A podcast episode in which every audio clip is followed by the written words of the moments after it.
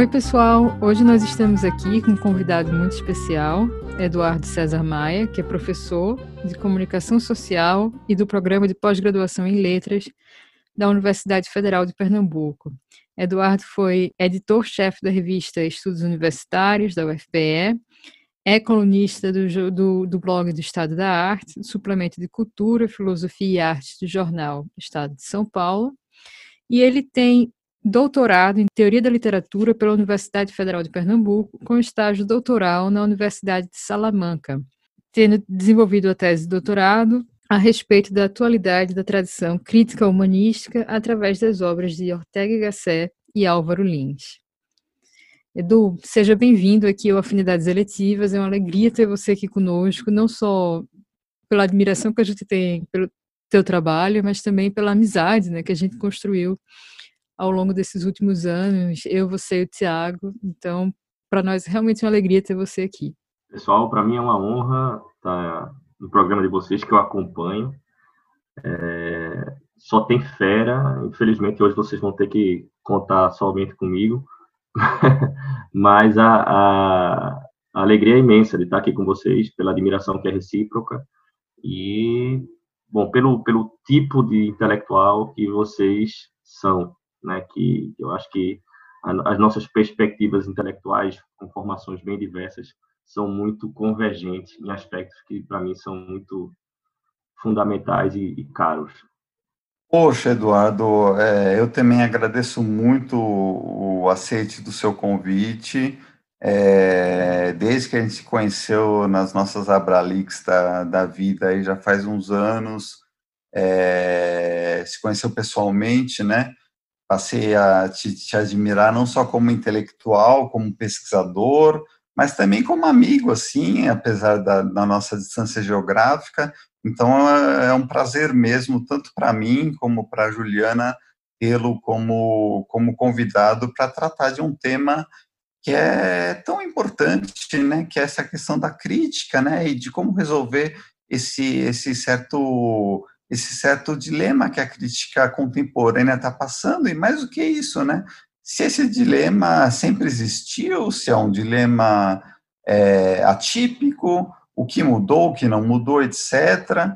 Então, acho que a gente pode falar é, qual, qual, é, qual vai ser a, a temática do nosso papo, Juliana, para a gente resumir. É crítica e filosofia, né? Mais ou menos por aí, é isso mesmo? Exatamente. Falar, começar aqui o papo com uma questão é, um pouco mais geral sobre os interesses de pesquisa de Eduardo desde o do doutorado, né? Que é justamente essa essa herança da tradição crítica humanista. Edu, como é que você é, descreve é, essa tradição crítica humanista? Como é que você vê ela se desdobrar na obra de Álvaro Lins?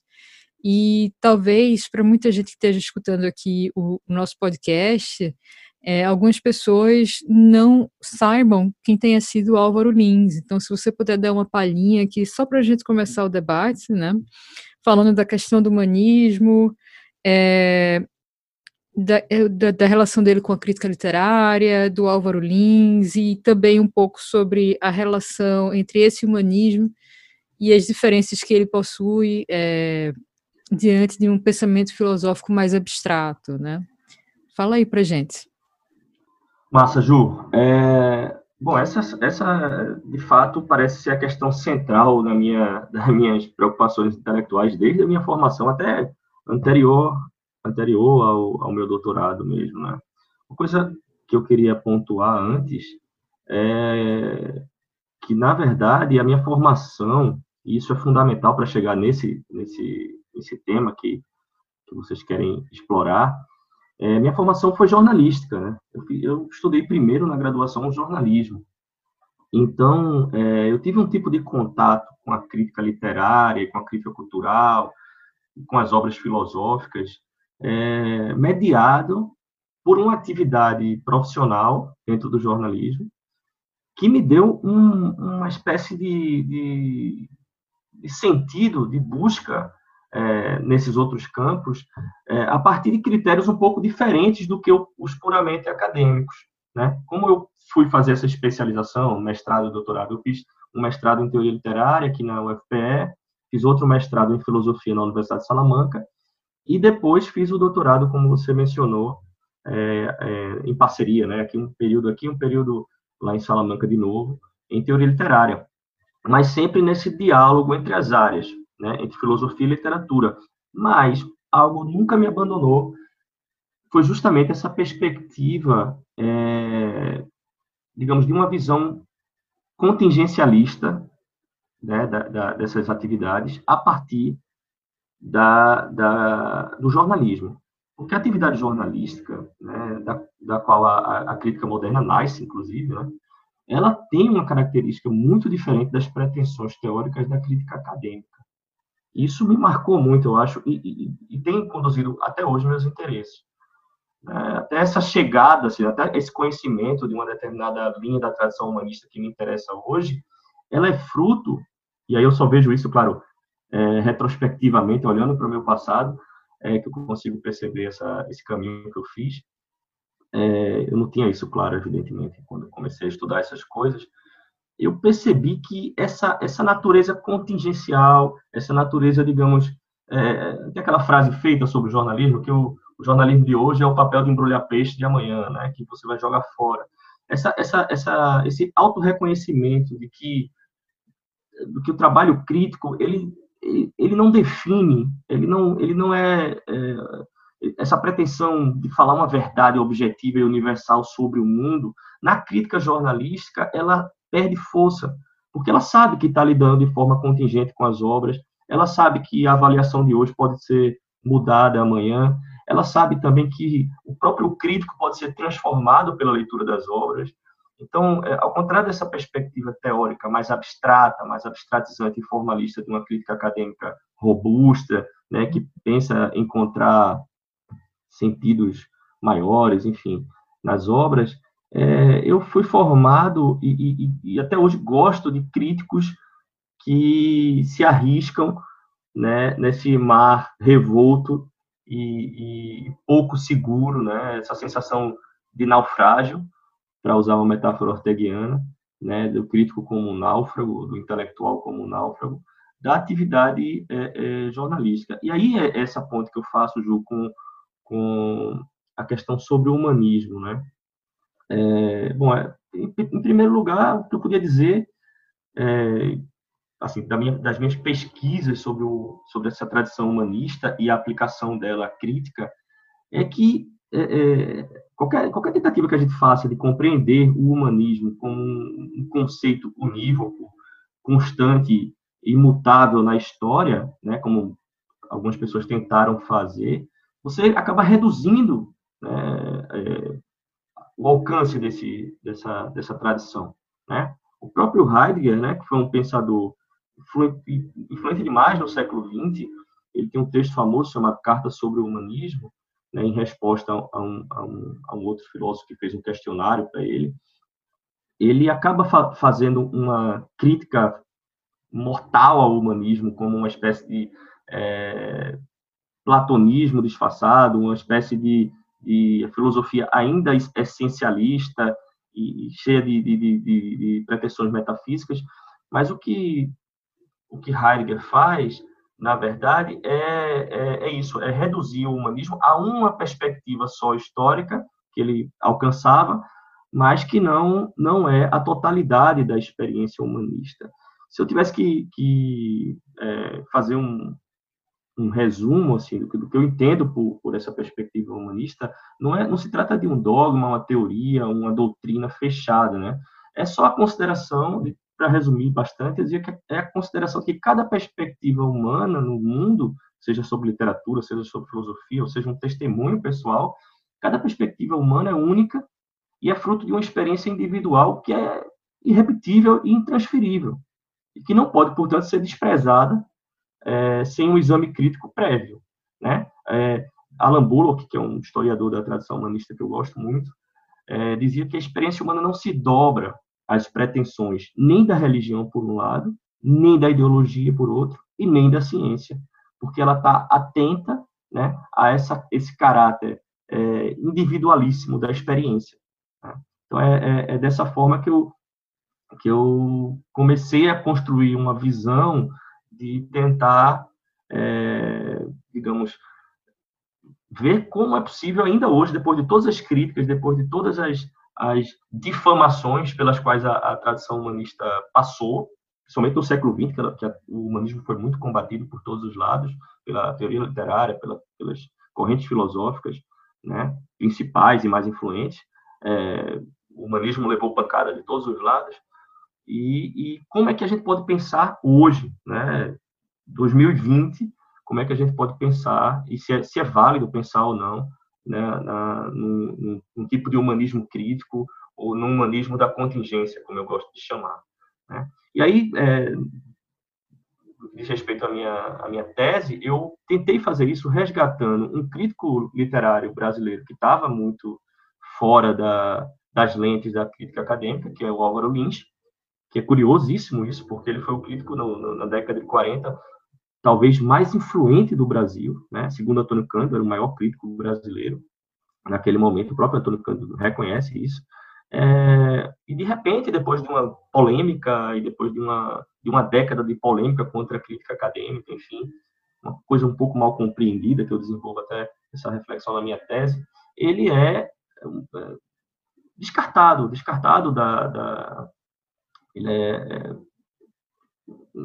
inviabilizado pela crítica acadêmica, acadêmica digamos assim. Né? E eu comecei a tentar, e estou publicando um livro agora, inclusive, sobre, sobre Álvaro Lins, eu publiquei dois livros organizando obras anteriores dele, né, ensaios que estavam esquecidos, é, publicados pela CEP, né, a Companhia Editora de Pernambuco, mas que tiveram tiragem nacional, é, e agora eu vou publicar, já está pronto o livro, já está revisado, é, a pandemia deu um atraso aí, na, no processo todo, mas a ideia é falar de como é, pensar Álvaro Lins em nosso tempo, a partir dessa ideia de um crítico que, ainda que tendo uma formação muito erudita, conceitual e teórica, ele se dedicou fundamentalmente à crítica jornalística, e não a uma crítica acadêmica é, abstratizante, teórica, é, e, e, eu acho que tem um valor muito grande recuperar esse pensamento. E, por outro lado, eu é, é, resgatei, resgatei, seria um pouco mais complicado falar isso, né? mas eu retomei o pensamento de Ortega Gasset, que foi muito mais influente em outras épocas no Brasil, na década de 50, por exemplo. É, hoje ele está sendo lido por algumas pessoas é, no Brasil e está tá sendo debatido novamente. Alguns, acredito, leem bem Ortega, outros leem muito mal Ortega no Brasil. E e publicam muita besteira sobre Ortega, mas é, fundamentalmente ele foi um filósofo jornalista, é, um filósofo escritor, um filósofo ensaísta, e isso colocou ele numa espécie de limbo intelectual na própria Espanha, né? Apesar de ele ser influente em outros países, na Alemanha, na França, ele tem um ensaio chamado é, A Rebelião das Massas, que foi muito influente no mundo todo é, publicado ali na década de 30, é, e que é, ele, ele, ele ficou numa espécie de limbo porque não se aceitava que um filósofo que escrevia para jornal com um tom ensaístico pudesse, e que não fosse um filósofo sistemático, pudesse estar na, no grande campo da filosofia, enfim, tradicional. E essa, esse, esse entrelugar, digamos assim, de, de Álvaro de, de Ortega Gasset, me, me captou, assim, me, me, me chamou a atenção e a partir das reflexões que ele faz sobre estética, crítica, teoria da arte é, e da própria atividade filosófica, que ele não separa da atividade da crítica cultural, nesse sentido, desse sentido, Roth, Richard Roth, que é um pensador mais contemporâneo nosso, falecido já, mas, mas muito mais próximo da gente, é, se parece muito com Ortega, e eu pretendo escrever sobre isso, é, essa ideia de que é, a atividade da crítica cultural é fundamentalmente uma, uma atividade também filosófica. Né? A atividade da crítica literária pode ser uma atividade de reverberações filosóficas e de, e de intensidade intelectiva e de rigor intelectual. Né? Mas para isso a gente é, pode conversar depois em de que forma isso se dá né, nesses pensadores e, e como pode se dar na crítica contemporânea. Bom, de forma, de forma breve, é, na medida do possível, foi o que eu que eu posso começar, né, para jogar a primeira, a primeira contribuição na nossa conversa aí. Adorei essa sua fala inicial, Eduardo, porque você fala especificamente em termos que acho que são fundamentais para essa nossa conversa de hoje e também para o debate como um todo, né, que, que, que ultrapassa esse programa. Né? O primeiro termo que, eu, que me chamou a atenção foi o termo que você usa da experiência, né? E essa experiência, a experiência do fazer crítico, do pensar crítico, ela está muito ligada é, à atividade jornalística. Não à toa você mesmo é, nos afirmou que o Álvaro Lins se dedicou fundamental, fundamentalmente ao, a, no campo jornalístico, né? É, então isso isso tem tudo a ver, né? O quanto a, a, a crítica jornalística ela tem essa, ela, ela, ela, está de certo modo condicionada a, a, a, a, reflexão filosófica de determinado fenômeno cultural ou fenômeno social é, que são próprios da, da, da sociedade, né, da, da cultura. Enfim, é, outra coisa também que você falou que me chamou a atenção é que você disse, já que Álvaro Lins é, é, é um, é, é, é um crítico é, sobre o qual você, sobre quem você trabalhou por muito tempo, pesquisa, você disse que ele foi inviabilizado com o tempo, né, no, ao longo do tempo. O que você quer dizer com isso? E, e, e mais do que o que você quer dizer com isso, isso vem mudando e, e, a pergunta primeira é de que maneira ele foi inviabilizado por questões ideológicas, por questões outras, por questões diversas? É uma dúvida que eu mesmo tenho, eu, eu tenho algumas noções, mas eu acho que é, isso vai ser bastante esclarecedor é, para a nossa audiência, e até para a gente dar continuidade e fazer o desdobramento do papel da crítica é, é, nos tempos atuais, né? É, é isso. É, é, é, responder a essa pergunta, Tiago, pressupõe jogar luz, jogar luzes, eu diria, sobre nosso tempo. Né? E é uma pergunta complexa. É, por que Álvaro Lins foi, de alguma maneira, inviabilizado e por que agora parece estar sendo, ainda que de forma lenta, né, mas não, não só eu, há outros é, pesquisadores no país, é, eu conheço alguns é, que estão se debruçando novamente sobre o pensamento de Álvaro Lins, né?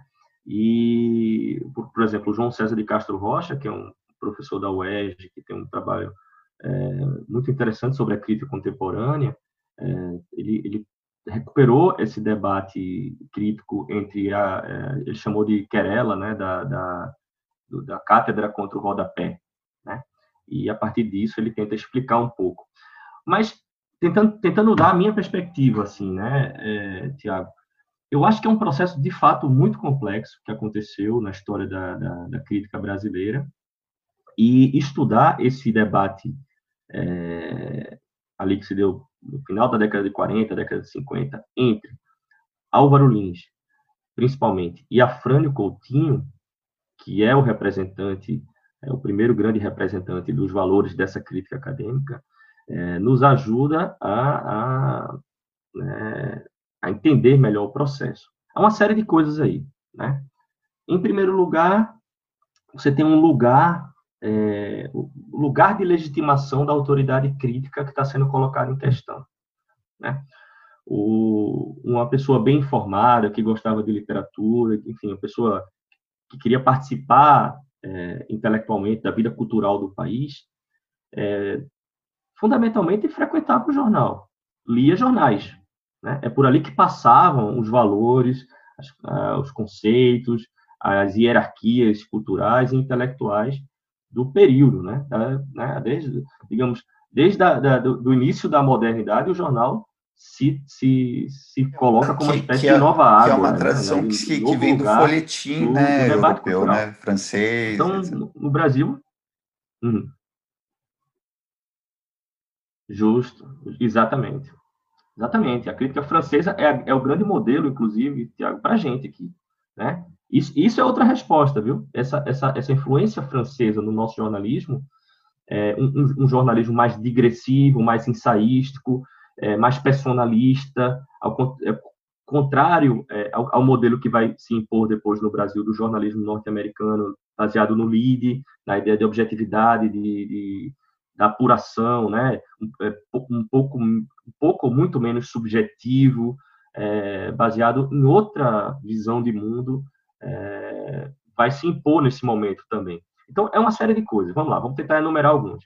Primeiro, ascensão de, de novas teorias no campo da, dos estudos literários, que vão ter a ver com essa, com essa tentativa dos estudos acadêmicos é, de darem uma espécie de dignidade à, literatura como uma ciência, então, essa pretensão de fazer uma ciência da literatura para começar lá atrás, com os formalistas russos, né, na, na virada do século é, XIX para o século XX, a, a, difusão desse pensamento pela França né, e pela Europa, o estruturalismo, é, as várias correntes hermenêuticas é, de, de, crítica literária que aparecem depois, com essa pretensão de transformar o conhecimento da, da, da literatura, os, os estudos literários, num campo específico do saber.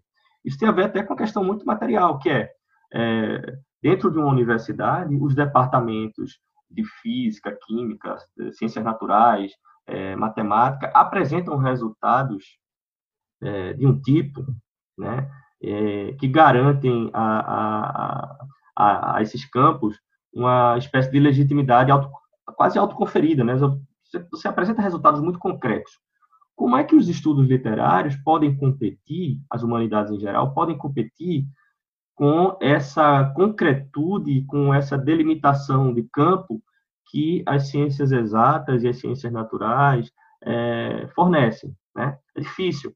E aí você vai observar uma tendência nos estudos literários e nas humanidades em geral, e quem, e quem trata disso de forma crítica e inteligente é, é, é Gadamer, né? Hans-Georg Gadamer, que é o que é o o autor de Verdade e Método, justamente nesse livro que ele trata dessa, dessa tentativa de emulação a partir das ciências humanas, né, das ciências do espírito, para usar o termo de Dilthey, é, dessa estrutura rígida conceitual das outras ciências que tiveram muito sucesso. Né? Isso é um dos campos que, que vai explicar um pouco esse, esse, esse declínio da crítica jornalística de rodapé. Porque quando o Afrânio Coutinho chega, e aí eu estou falando especificamente do caso brasileiro, mas se repete em vários países, quando a Frânio Coutinho chega dos Estados Unidos, tendo é, estudado, é, conhecido os métodos né, do, da nova crítica norte-americana, né, o New Criticism norte-americano, é, ele vai chegar com o desejo, com a pretensão, é, e inclusive ele vai ser muito violento nisso, violento polemicamente, eu diria, é, dizendo que a crítica de rodapé estava incisivo. Ele vai dizer que a crítica de rodapé tem que ceder, o lugar, né? O lugar da, da, da, autoridade crítica não pode ser mais o jornal. O jornal é, é o campo da opinião, da doxa, né?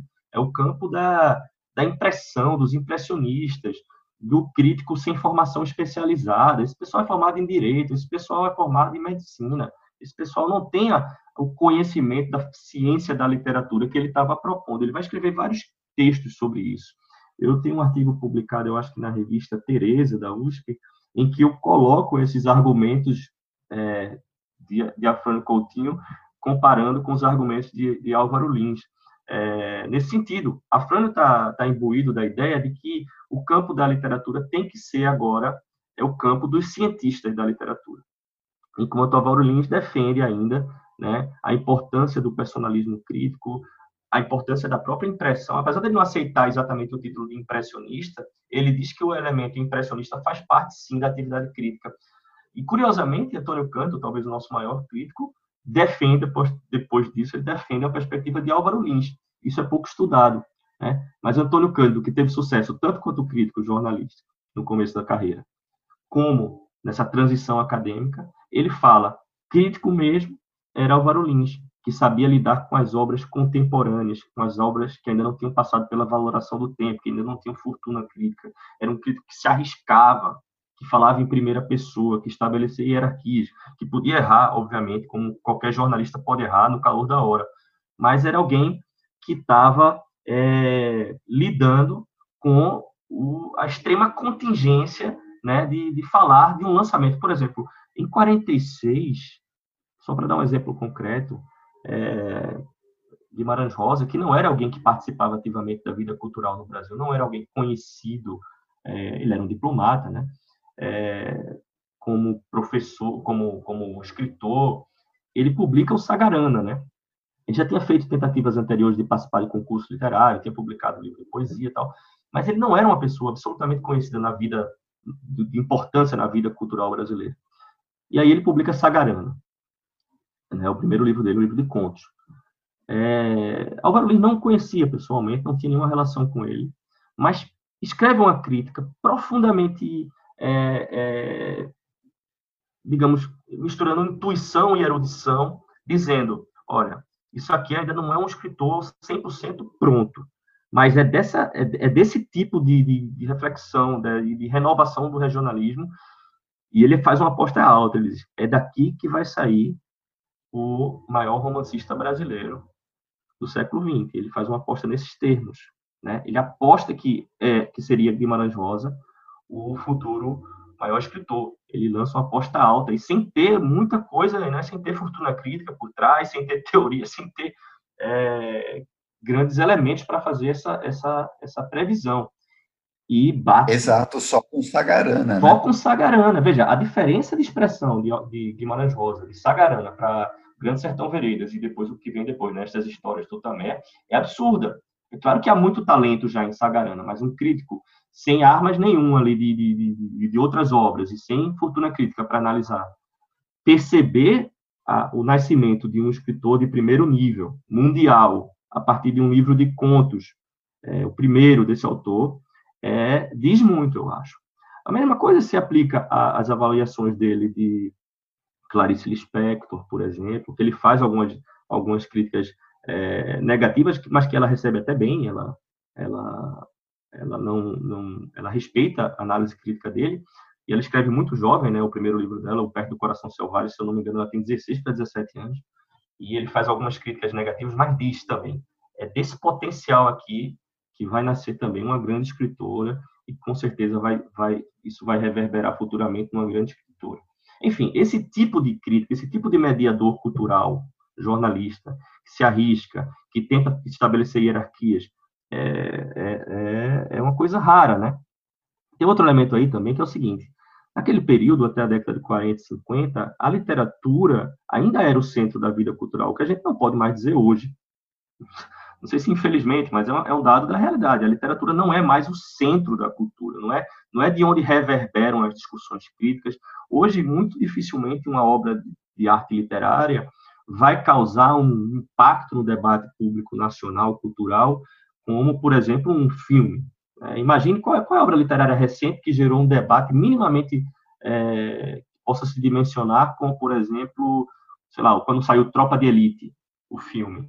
Né? Você não consegue, a, a, literatura perdeu esse espaço privilegiado porque hoje concorre com outras mídias, né? Isso foi outra outra razão do jornalismo ter perdido espaço, do, a crítica ter perdido espaço no jornalismo, a crítica literária.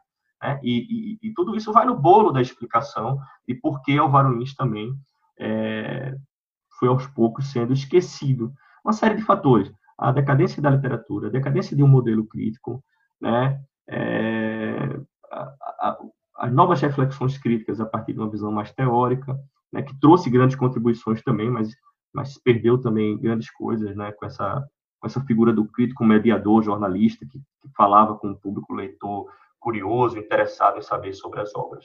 Agora, só para finalizar essa resposta, eu diria que hoje, aquilo que que está tá aparecendo para mim que pode resgatar certos elementos da crítica de rodapé, dessa crítica, de jornal, é, crítica jornalística tradicional, humanista, é justamente que, porque as redes sociais e a, a internet como um todo estão dando espaço né, a um tipo de crítica, novamente, é, com certa liberdade formal, intelectual, é, distante dos ditames estritamente, estritamente acadêmicos.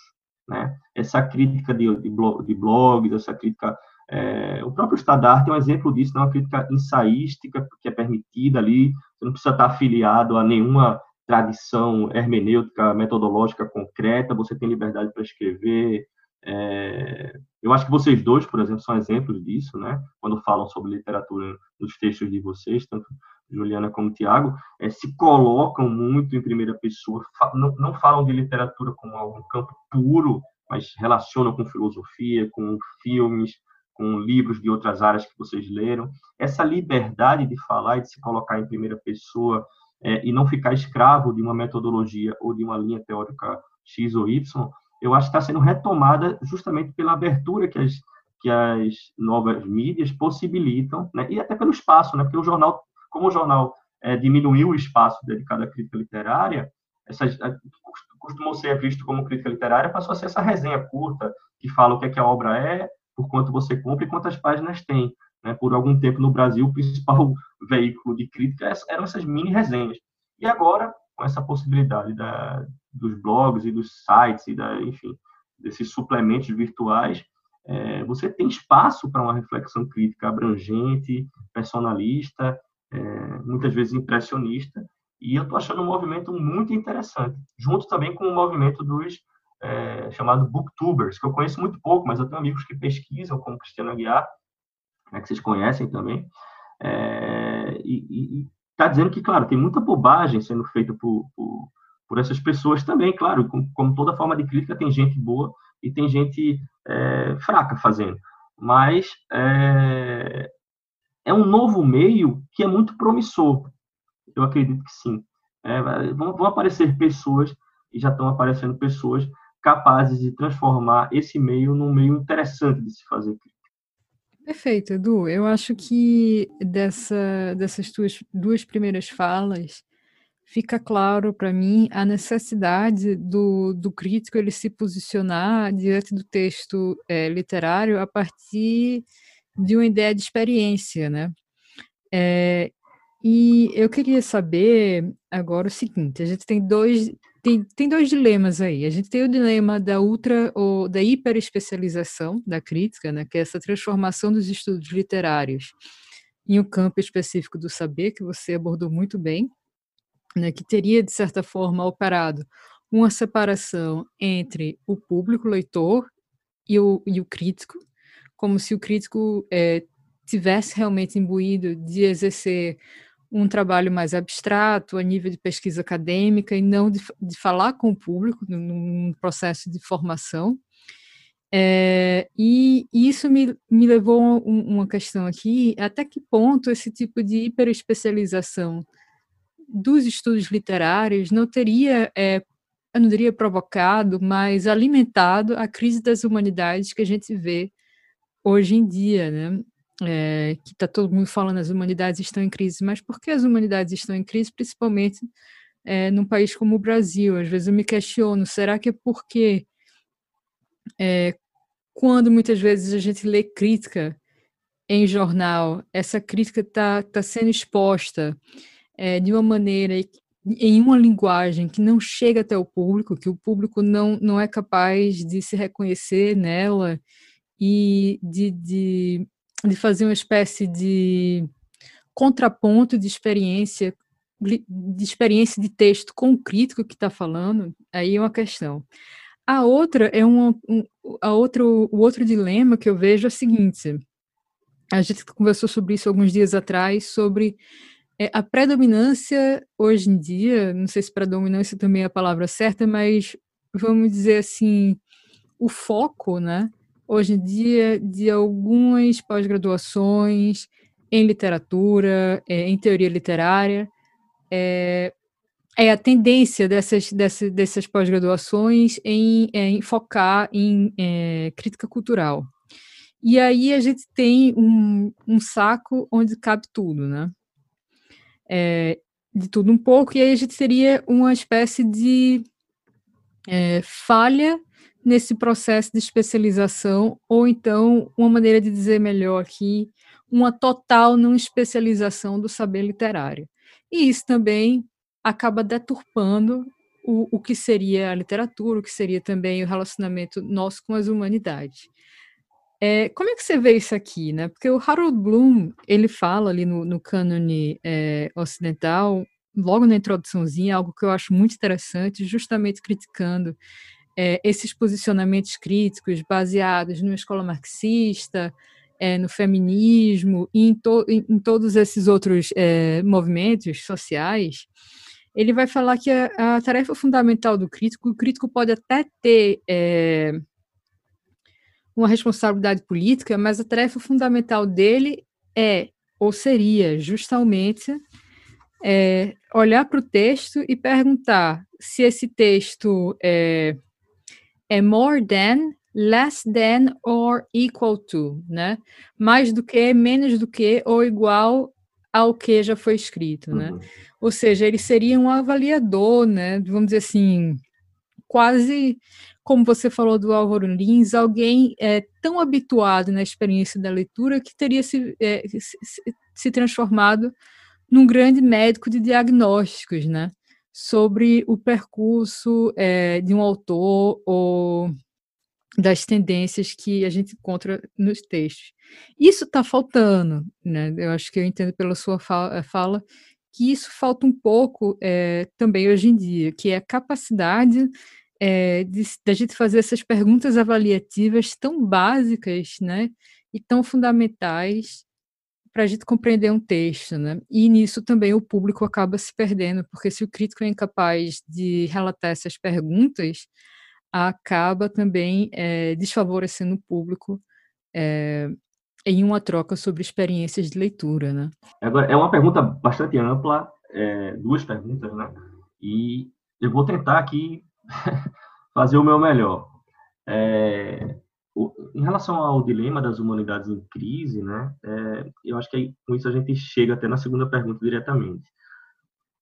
É, aquele, aquele percurso que eu, que eu tracei no começo, né, de, de tentar é, entender como os estudos humanísticos, ou particularmente a crítica e a teoria literária, se comportaram no século XX, né, você tem uma primeira pretensão original é, de tentar transformar esse campo num campo científico, que possa ter legitimidade dentro da universidade, assim como o campo da física, assim como o campo da medicina.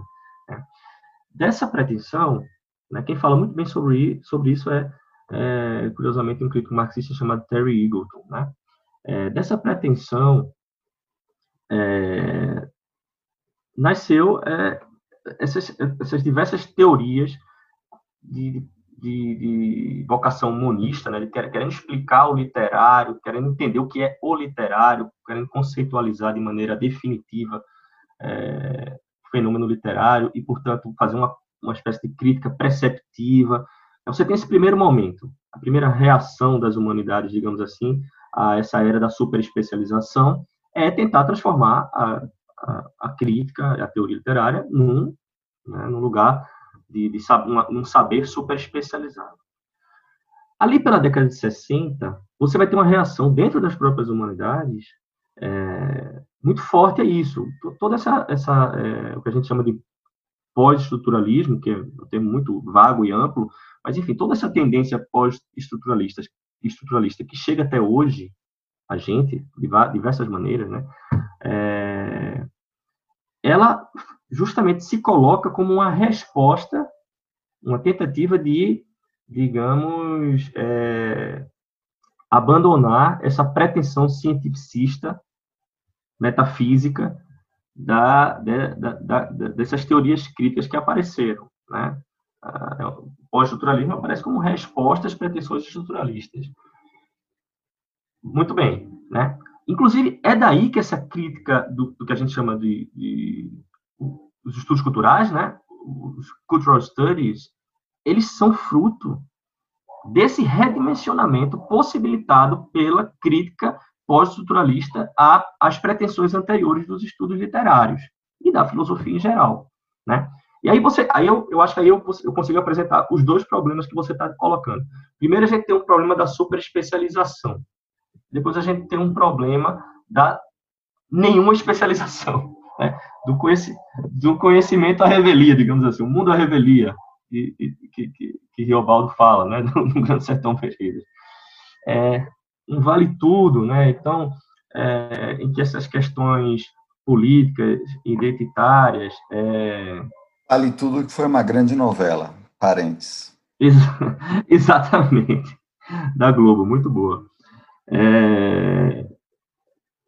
Esse, esse, essa dupla, essa dupla problemática, eu acho que deve ser é, pensada em termos, é, digamos, não, de não negação extrema, radical, de nenhuma das contribuições. Ou seja, não se trata hoje da gente olhar para a teoria literária do século XX, né, que tantas, tantos insights, tantas perspectivas novas lançou para os estudos literários, dizer, ah, não, essa crítica não vale nada porque tem uma pretensão científica, né? Às vezes, quando eu falo, as pessoas pensam que eu tô, é, é, sou contra-teórico. Não se trata disso. É, e nem, por outro lado, se trata de, de negar, é, hoje também em bloco, a importância e as, e as conquistas dessa crítica nova dos estudos culturais, a abertura de horizontes que é, essa, essa, esse tipo de crítica gerou, né? Por exemplo, a abertura para a literatura de outros países que não eram considerados, para outras literaturas, para é, digamos, para contextos é, culturais que eram marginalizados. Tudo isso tem uma importância tremenda, né? Agora, eu acho que uma perspectiva crítica hoje né, um, um, o que eu chamo de, de, de, humanismo crítico, ele teria que se compre, começar compreendendo a, a, a, literatura, que é justa a literatura enquanto forma de conhecimento do mundo é uma espécie de arma preventiva contra essas, esse, esse engessamento das, das formas de conhecer a realidade. Então, ela nos previne contra as formas dogmáticas da cultura. Não adianta a gente fazer uma crítica ao, às visões estruturalistas, às visões é, da, canônicas, enfim, se é para adotar uma nova forma dogmática. Por exemplo, a, o dogmatismo das pautas identitárias, por exemplo. Né? Porque crítica significa cisão, significa uma espécie de ceticismo constante, de colocar tudo que é apresentado como real sempre sob a, uma lupa da, da, da, desconfiança, né? Então essas respostas prontas, né? É, essas respostas ideológicas que essas novas críticas hoje do, dos estudos culturais dão como prontas, por exemplo, eu vou avaliar um livro, é, uma obra literária, de acordo com que os critérios, com que os meus prévios critérios morais é, assumem. Né? É, tem um texto, é, e nisso Ortega, que eu falei antes, né, Ortega Gasset e, e o Álvaro Lins, são, são muito é, é, bons exemplos. Porque, por exemplo, o, Ortega é, é escreve sobre a crítica católica é, francesa, dizendo assim: os críticos católicos franceses são tudo, menos críticos. Por quê? Porque eles já têm uma visão apesar de muito inteligente, muito né, filosoficamente bem fundamentada a perspectiva desse pessoal, ele vai dizer, é, ele já tem uma visão de mundo prévia, né, a visão católica do mundo, que dá conta de tudo, e eles querem simplesmente fazer com que a obra se encaixe ou não se encaixe com o paradigma que ele já tem estabelecido. Né? Álvaro Lins fala algo parecido sobre a crítica marxista. Ele diz, olha, o marxismo pode, pode dar muitas ferramentas para a gente pensar é, o contexto social das obras, né? enfim, uma perspectiva sociológica da obra e tal. Isso é muito interessante. Mas se o crítico é dogmaticamente marxista, ele já pressupõe que conhece completamente o mundo, assim como o crítico católico ou o crítico identitário dos nossos dias. Se ele já sabe o que o mundo é, o que significa a injustiça do mundo, o que o mundo tem que ser no futuro, na verdade, ele está usando a obra simplesmente como pretexto para falar do que ele já sabe. Ele não está passando pela experiência da obra, pelo conhecimento que a leitura experiencial, né, daquilo que eu falei no começo, é, propõe. Porque você, o crítico não é alguém que já sabe de antemão as coisas e aplica as obras. O crítico é transformado pelo ato crítico. O crítico é transformado pela leitura da obra. E é daí que nasce o texto crítico, e não algo mecanicamente aplicado, teorias aplicadas. Pelo menos os bons críticos, né, no, no meu, na minha forma de ver. É, Para fechar essa resposta, não sei se eu fui muito superficial, Ju, porque a pergunta é muito ampla e difícil, mas é, é, eu vi uma coisa, eu vi uma coisa recentemente que, que me interessou muito para fazer um paralelo com a nossa atividade crítica, pessoal. É o seguinte, eu estava lendo uma entrevista publicada no meu país, eu não sei se saiu na versão brasileira, eu estava lendo na versão espanhola mesmo, né? É, é, que os holandeses eles usam uma expressão. Eu vou tentar falar aqui como estou lendo, mas porque ser incapaz de falar isso aqui. Ervarins deskundiger. Né? Ervarins deskundiger. O que, que significa isso, né, em holandês? Eles, eles, é, é como se eles usam essa expressão para se referir a um especialista em alguma coisa que aprendeu, para além do estudo teórico, né, com a própria experiência direta do objeto. Por exemplo, é, no caso da pandemia, né, você tem um médico né, que tinha lá os conhecimentos prévios dele sobre medicina, aplicação, tal, tal, e aí ele acaba se infectando com o, a Covid-19, né? E com isso ele transforma substancialmente a sua visão da doença, né, a partir desse padecimento. Ele vai ver, o, ele vai ver, inclusive, o paciente de outra forma. Ele vai entender o sofrimento. Ele vai entender é, as, as, a, a, a vivência interna de uma doença como essa. Né? Então, esse médico vai ser transformado, inclusive, na sua maneira de operar, de, de fazer medicina. Então, para boa crítica literária, no meu, no meu modo de ver, eu, eu acho que é algo muito parecido que acontece. A atividade crítica ela não pode se esgotar no conhecimento prévio, seja teórico, metodológico, ou muito menos ideológico, mecanicamente aplicado a um determinado objeto literário ou cultural, uma espécie de, de, de autópsia de um objeto que já é inanimado e você somente é, opera em cima dele. A literatura, para mim, e a arte em geral, é, exige o contrário disso, porque ela é algo vivo. Ela nos lê na mesma medida que a gente a lê né? Nem mais nem menos. Essa experiência vital, circunstancial da leitura, para mim, é algo inseparável da crítica literária em si, né? As interpelações que a obra nos faz dependem fundamentalmente das nossas circunstâncias e da, das perguntas que a gente é capaz de fazer diante dela. Né? A gente lê a obra e a obra está nos lendo ao mesmo tempo. Ou seja, para resumir, não, não há crítica literária, nem cultural, nem artística, sem, sem experiência, sem um aqui e agora da leitura, sem as impressões, as intuições que a gente vai tendo enquanto a gente é, vai projetando na consciência aquilo que a gente vai lendo. É, Ortega, Ortega tem uma, uma, imagem muito bonita, uma metáfora da leitura que ele, ele usa no livro dele chamado O Espírito da Letra.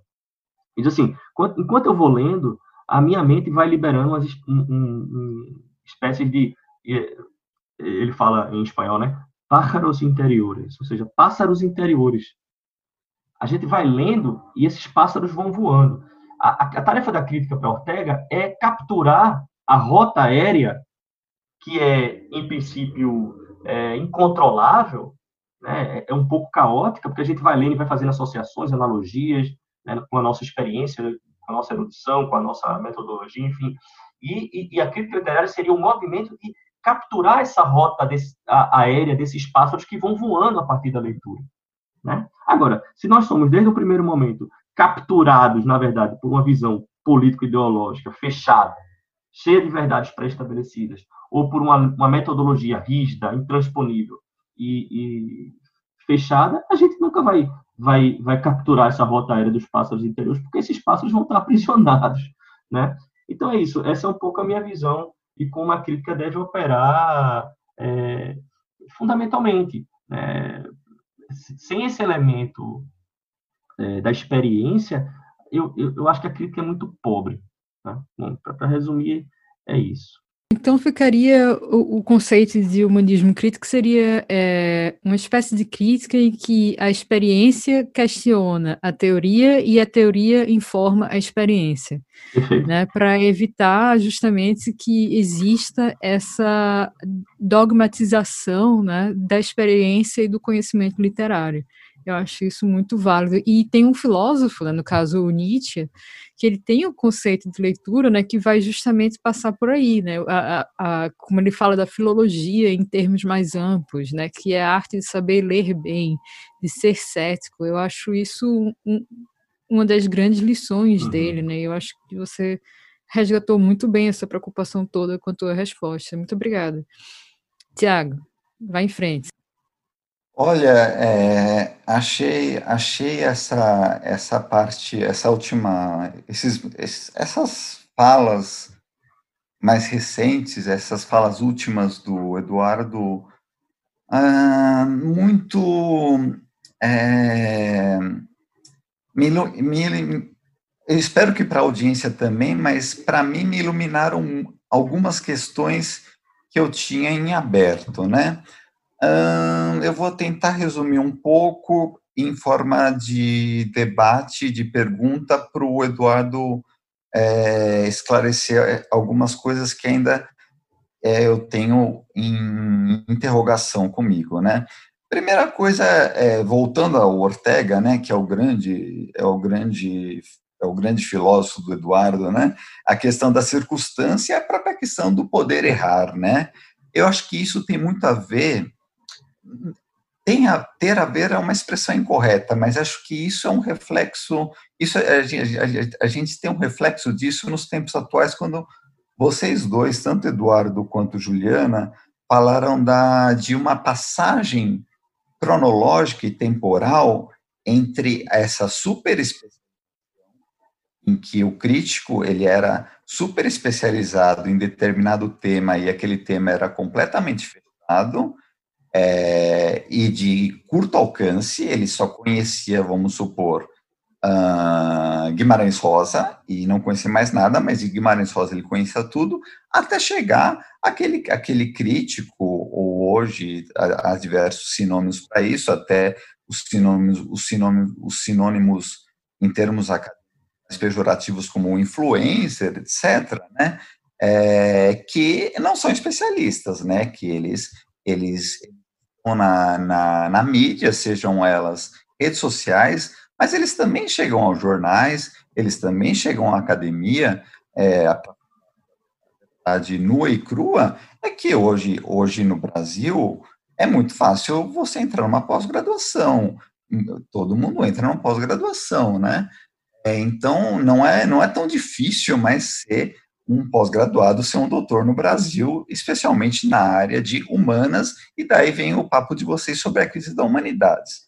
Então, todas essas circunstâncias, Ega falava muito, né, que o homem, o homem não é só o homem, o homem é sua circunstância, né? Isso, isso tem a ver e, e, e isso, isso não deixa de ser, de ser é, espelhado nos tempos atuais, né? É, tem um livro mais ou menos recente, é um livro, salvo engano, de 2016, dá para gente, é de um crítico do New York Times, é do Anthony Scott, que é o Better Living Through Criticism, que é, que é, um, que é uma brincadeira com Better Living Through Chemistry, né, que é uma, é uma expressão bastante célebre em inglês, né, e é um livro que trata sobre crítica, vocês certamente conhecem, é, e ele fala bastante disso, né? E ele fala da influência dos estudos culturais, o quanto os estudos culturais eles foram, é, de certo modo, prejudiciais, porque acabaram abrindo, abrindo várias, usando um termo é, rosiano, né? Várias veredas que acabam não apontando a lugar nenhum, acabam apontando a uma terceira margem. Mas o Guimarães Rosa ele pode falar um dos maiores da história da literatura brasileira. O crítico, ele não pode chegar na terceira margem, ele tem que ser um cientista, ele tem que ser, ele tem que ter um rigor acadêmico, ele não pode ir para uma terceira margem. E aí tem o problema, e aí tem o problema do é, desse, de, desse crítico que, que fala sobre tudo. O, é, de, de, dessa figura que fala sobre tudo, desde Guimarães Rosa até até um, um a Jane Austen ou até um Lawrence Stern, né? O, o, o Anthony Scott fala muito disso. O Eduardo usou muito bem a imagem meio não é bem metafórica, mas é uma figura de linguagem entre autópsia, né? É, que, que ele tinha, que, que faz total, é, que ecoa totalmente é, no que ele havia dito antes na crítica que o próprio Álvaro Lins fez sobre o Sagarana. Ele não fez uma autópsia, ele fez uma biópsia. O Guimarães Rosa é, era um autor ainda que, é, que não, não demandava autópsia, não, ele estava em, em, era um work in progress, né, usando um termo em inglês, né, e é assim que a crítica é feita, é assim que o pensamento crítico é feito, com suas discordâncias e com, sua, e com seus debates, né? Por isso que o, que o exemplo do Álvaro Lins é perfeito, né? Então, a autópsia não é uma experiência, né? É, você, vocês usaram muito o termo experiência, que eu acho muito válido para crítica, a autópsia é uma experiência, porque ela não tem o sopro da vida, né? É, o sopro da vida, usando um termo é, é, bíblico, né? Que na raiz hebraica tem a semelhança com as trevas. Essas trevas são necessárias. Esse sopro da vida inicial do Gênesis, da, da Bíblia hebraica, ele, ele tem a raiz hebraica das trevas. Sem as trevas não há luz. Então, é, não, o, Guimarães Rosa não precisa ter uma obra completa para que ele seja para que seja feita uma autópsia dessa obra. É preciso que as trevas estejam ali em continuidade, né? E a pergunta que eu deixo no ar, que eu deixo no ar não, né? Que eu vou jogar na, na, na, nas mãos do, do, Eduardo e que a Juliana também pode responder ou comentar. É, o Eduardo falou sobre qual o centro da cultura hoje, né? Certamente não é a literatura e eu me pergunto se algum dia já foi.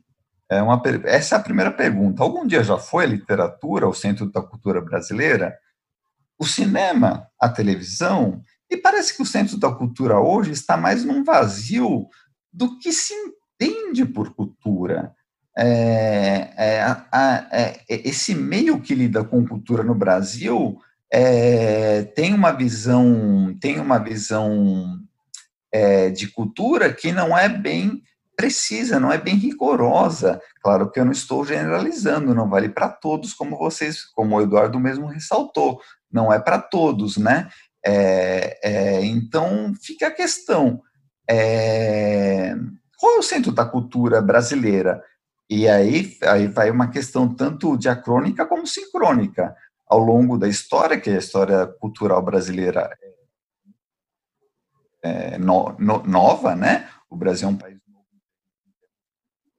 e hoje, né? São as redes sociais, são os influencers, a literatura ainda tem um peso, a crise do mercado editorial, que foi um programa que a gente fez, etc, etc, etc. A TV ainda tem um peso nesse debate cultural, informar um pensamento crítico. O cinema brasileiro tem um peso em formar um, um, um debate crítico. Quando o Galber Rocha lançou, eu não lembro qual filme foi, talvez Terra em Transe, o Gabeira falou na Folha de São Paulo que o filme era excelente, só que ele não falava ao público, ou seja, não gerava um pensamento crítico. É, não adianta é, o, o, uma, obra, uma obra, um produto cultural, é, falar para o crítico, ele precisa falar também para a sociedade, para que haja um pensamento cultural com o qual o crítico também deve trabalhar. O crítico ele deve trabalhar, na minha opinião, não sei se Eduardo e a Juliana concordam, não só com a obra, não só com o autor, não só com o artista, mas também com a recepção dessa obra, e especialmente de que modo o leitor, o espectador, enfim, a sociedade recebe essa obra. Enfim, eu não sei se eu joguei muitas coisas no ar, mas estão todas ligadas. É, mas responde o que você quiser, Eduardo, Juliana responde também, comenta. Mas eu fiquei com tudo isso enquanto vocês falavam porque são, são questões que, que, de certo modo, me atormentam. Não me atormentam de modo kafkiano, evidentemente, né? Não, eu não tenho noites de insônia por causa disso, mas é, nesse momento, né, quem está conversando, eu fico pensando bastante nisso. Tiago, eu acho que você lançou aí um, um, uma, uma, outra dimensão da discussão que é fundamental. Né? É, quando eu me referi à literatura, é, a, a, como centro da cultura. É, claro que eu estava me referindo, e não só no Brasil, no mundo, como centro da cultura letrada, da cultura, enfim, de um certo grupo que participa das discussões e da, das formulações culturais E que no Brasil, fundamentalmente, por ser um país tão desigual, tão é, marcado por diferenças sociais aparentemente intransponíveis, é, realmente, mesmo na década de 40, por exemplo, que é, o, que é o período de Álvaro Nunes, falar que a literatura é o centro da cultura, como eu falei de forma simplória, é um, é um, é um equívoco, porque a cultura brasileira era muito maior do que isso, e a maioria das pessoas não estavam participando do diálogo crítico literário, obviamente. Mas, dentro dessa cultura, digamos, do mundo letrado, do mundo, é, enfim, de quem lia jornal, que a gente sabe que é uma minoria, é, mas dentro desse universo de pessoas que participavam das discussões culturais e se interessavam por elas, a literatura era, sim, o centro. Centro nesse sentido. Centro dentro de um grupo muito específico né? e minoritário, concordo com você. É, grande parte da população brasileira, né? imagina, na década de 40, o analfabetismo tremendo, é, mesmo os não analfabetos, a participação no debate cultural literário era mínima. Mas, enfim, dentro desse universo restrito, né, dos formadores de opinião, né, dos, de quem, é, digamos, levava a, a, a vida cultural é, do ponto de vista do mundo letrado, é, aí sim a gente pode falar da centralidade do literário. O que eu quis dizer que mudou é justamente que nem nesse ambiente mais, né, das pessoas hoje, claro, com essa com a multiplicação das universidades e, e do acesso das pessoas à educação em geral, né, que a gente teve né, nesse período da década de 50 para cá, um aumento substancial de pessoas que podem participar desse mundo letrado, né, porque receberam minimamente uma educação. É, ainda assim, é, a gente pode falar que a literatura é, perdeu, perdeu a centralidade. É aquilo que eu estou falando, veja, é, quando um. E qual, e, e, qual, é a centralidade, Eduardo? O, o, o, é, sendo a, bem a assim, centralidade, diretão, digamos, assim, como diz a Marília Gabriela, assim, é papum. é, é, o cinema, é o futebol, é o esporte, e não estou menosprezando futebol nem esporte, mas diretão. Que, você acha? Eu acho que a, a, é, o que há hoje é uma pulverização da cultura em determinadas é, é, em determinados nichos. Mas, fundamentalmente, se eu tivesse dar uma resposta concreta, eu diria que o domínio hoje é do audiovisual. E aí, é, audiovisual você toma num sentido que você tem as novas as novas tecnologias, né? E o audiovisual já não é simplesmente cinema ou televisão. O audiovisual se configura é, na internet de maneira Netflix, no Netflix, no sei lá, na, na possibilidade de você, é, de, de, um youtuber, por exemplo, que tem não sei quantos milhões de seguidores, né? Então, o, o, a forma literária, ou seja, a letra escrita, ela permanece, mas ela não é mais central, né? E veja, eu não, eu não quero ver isso de forma nem assim, ah, nostálgico de outro tempo, ou, ou nem apocalíptico. Claro. Nada, é assim que o mundo é. É assim que o mundo é. As novas tecnologias chegaram e, e transformaram nossa recepção do mundo de maneira radical, né? Eu tento pensar de forma positiva o seguinte, é um exemplo que eu gosto de dar. É, você tem lá um, a sua, sei lá, sua TV a cabo, sua Sky, ou sei lá qual é que vocês usam mais por aí. É, você tem lá 500 canais disponíveis para você assistir, né? Imagine que a crítica literária, imagine que, que essa metáfora do, da TV por assinatura é o universo total da cultura ali eu tivesse representado todo, cada canal desse representasse um nicho da cultura. É, você tem lá o HBO, você tem lá o History Channel, você tem lá um, um, leque de opções culturais que as pessoas vão de acordo com seus interesses e consomem, né? consomem e tal. É, a cultura está tá revelia aí, você não tem muito, né? A literatura tem pouco espaço, tá. Mas você tem ainda lá o, o Filmes and Arts, por exemplo, o canal, ou o TCC, né, o Telecine Cult, que você pode assistir para aqueles filmes antigos ou aqueles filmes de arte que você não vê.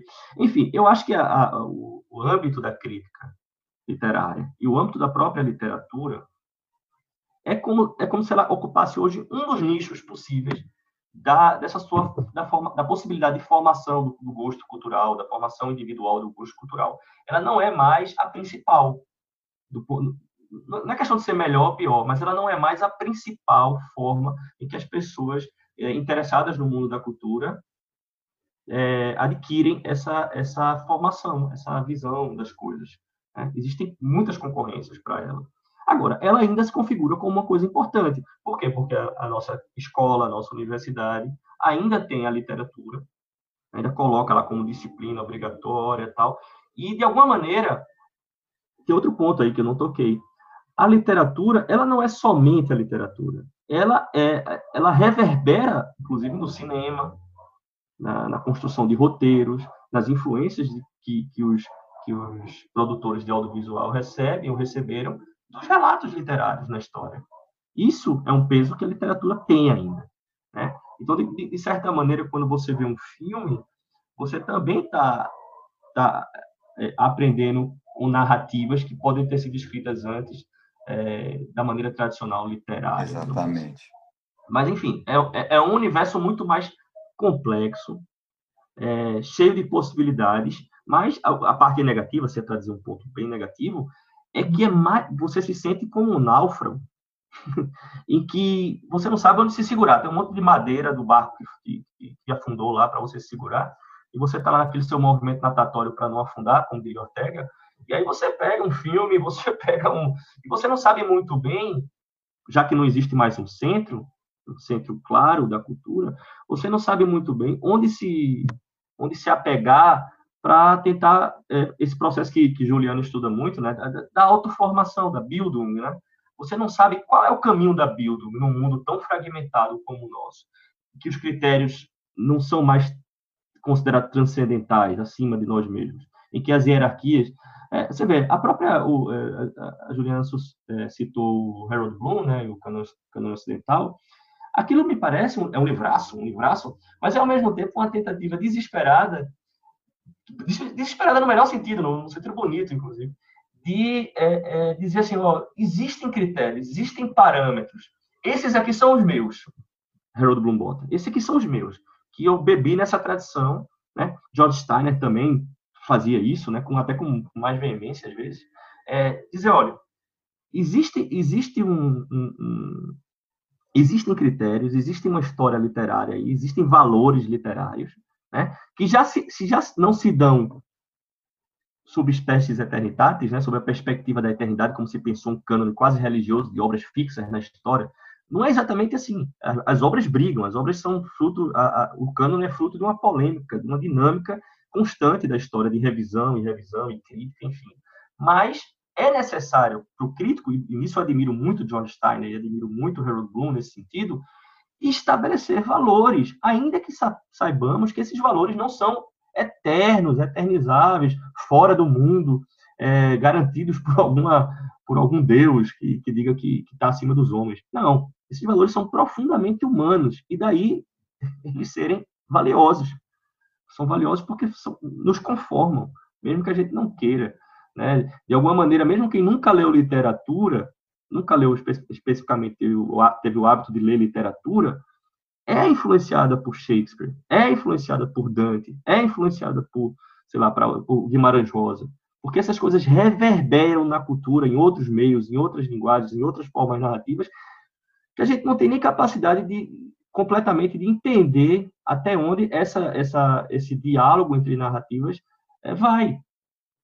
Porque nós somos conformados por essas narrações, esse tipo de narração. É como alguém que diz, não, eu, eu, eu não sou cristão, eu não sou, eu não sou religioso, então a Bíblia não diz nada para mim.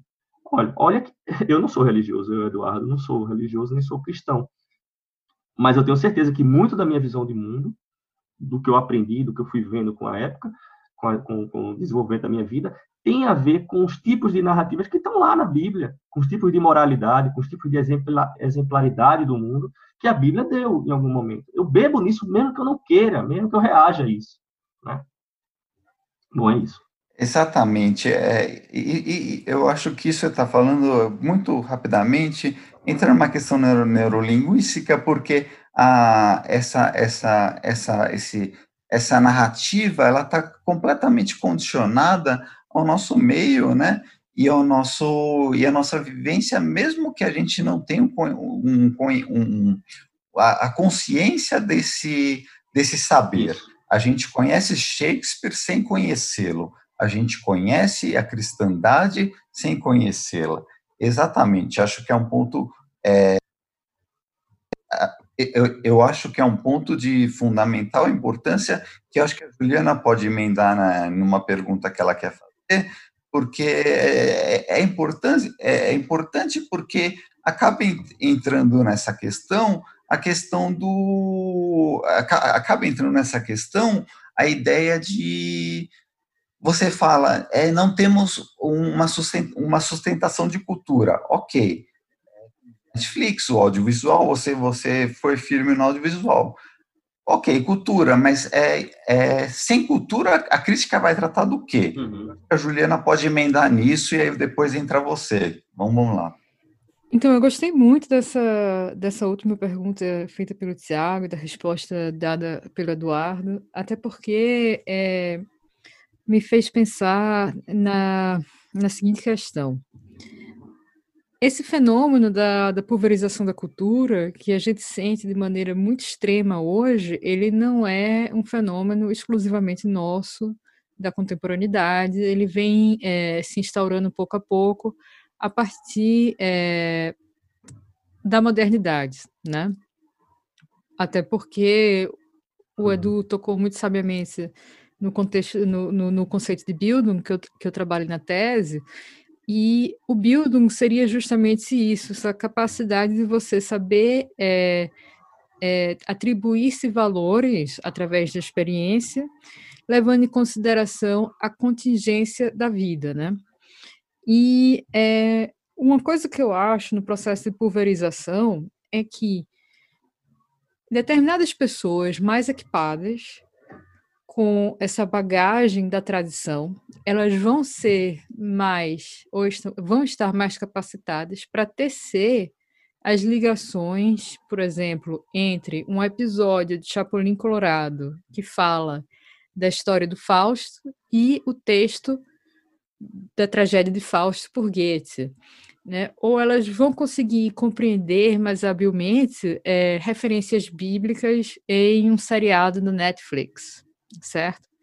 Mas Uhum. Em tudo e por tudo, a grande maioria das pessoas elas não conseguem traçar essas ligações. E é algo que eu digo para os meus alunos hoje, quando eu estou lecionando é, em cadeiras relacionadas à literatura, é justamente isso, né, que o Eduardo pontuou muito bem, que a literatura não está apenas no texto, é, no romance, na poesia, no drama, mas ela é, ela meio que tem um caráter infeccioso e que hoje em dia ela está por todos os lados. Né? Ela está no audiovisual, ela está nisso que a gente produz aqui, né? no caso, no, no podcast, está na linguagem, tudo impregnada. É aquilo que a Natália Ginsburg fala é, no Léxico Familiar, é, da criação de uma linguagem, né, das expressões próprias da família, que elas perduram. Então, é, isso é mais ou menos a, a, característica que também a literatura faz,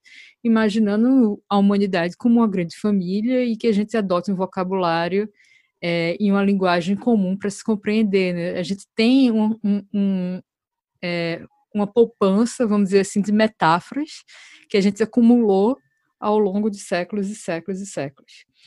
É, mas aí entra a minha questão. Já que a gente vê essa relação de literatura, audiovisual e tantas outras coisas como algo não necessariamente ruim, mas também não necessariamente bom, eu acho que a gente também poderia explorar um pouco a questão da arte pela arte, porque só aí, é, na relação entre literatura e outras formas de expressão, a gente já vê que fica difícil, né, a gente estabelecer é, uma crítica da arte baseada na ideia de que a arte teria um valor em si mesmo. Né? Eu acho que a gente falou muito rapidamente sobre isso Edu, naquele podcast que a gente participou com o Centro de Estudo Hannah Arendt, na questão da crise da cultura, uhum. e você lembrou muito bem na, naquela ocasião de que a ideia da arte pela arte, a ideia da arte como algo que tem um valor em si mesmo, né, desligado do, dos usos, né, e abusos do cotidiano, seria uma ideia que uma ideia nova, né, recente da modernidade, enquanto que na antiguidade a gente não teria realmente isso, né? A arte e a vida ela teria e a vida elas estariam interligadas é, no uso, né? no cultivo, vamos dizer assim, para adotar um, um, um, termo, né? Bom, é isso. Fala um pouquinho disso para gente. Fala um pouquinho de como é essa pulverização, essa cultura de nuvem, que é como o Tiago colocou aqui no, no roteiro do podcast nosso, ela pode trazer a gente de volta a si para a gente encarar a arte como algo que não seja dissociado das paixões, dos interesses, nem do homem, nem do artista. É, é, é uma questão também muito boa e muito, muito complexa, né? A gente pode dar alguns exemplos para tentar, tentar esclarecer, né? É... Eduardo, Oi. Eduardo, só um parênteses. Se quiser jogar o Kleber Mendonça na resposta, vai fundo. Você tem que lançar uma armadilha para mim, né, Tiago? É... No, no, final eu tento colocar o Kleber, então. É... Bom. Beleza. É, o... essa, essa ideia do, de uma autonomia da arte, né?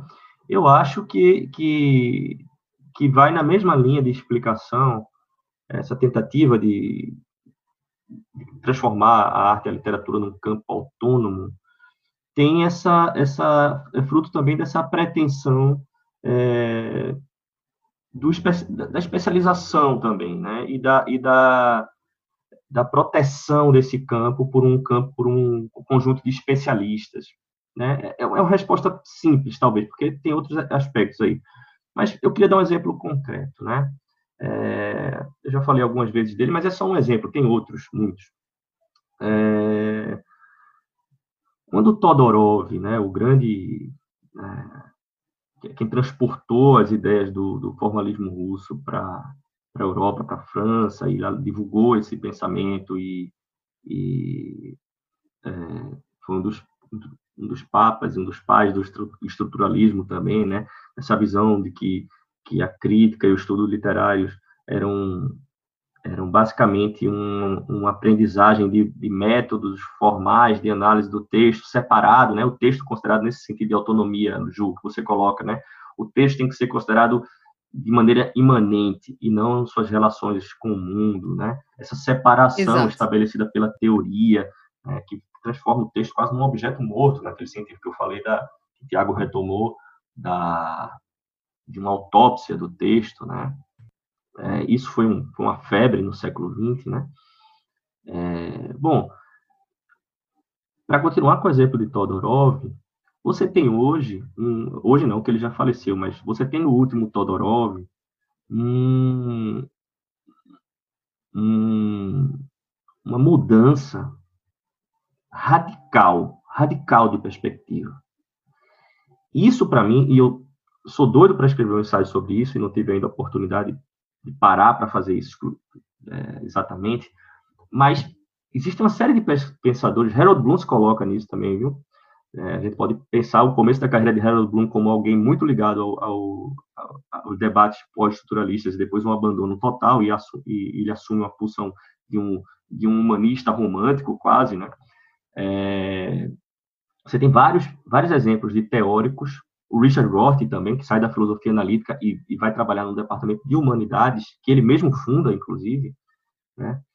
É, mas eu, eu, queria ficar nesse caso do Todorov. Você tem um, um, um dos principais, né, um dos principais divulgadores e pensadores desse tipo de, de pensamento sobre literatura, da, da, literatura como um campo especializado e autônomo, do, do reconhecimento da literariedade como algo né, que se vê em si mesmo, separado do mundo, e você tem um, um Todorov maduro, que em determinado momento da carreira é, diz, ele diz exatamente isso, aqui eu não estou não tô inventando, ele diz numa entrevista para para uma revista espanhola chamada é, Revista de Occidente, que é a revista criada por Ortega lá atrás e que hoje funciona ainda, né, é dirigida por outras pessoas, claro. É, ele diz nessa entrevista, o nome da entrevista, o título da entrevista é Por um Humanismo Bem Temperado. É, nunca esqueci esse título. É, e ele diz o seguinte, que, que né, ele, ele participou né, daquele frenesi estruturalista e daquela coisa que ele não, ele não renega, né, teve obras importantes ali que ele, ele fez, e, enfim, a influência dele, o nome dele foi, se, foi, foi erguido a partir disso.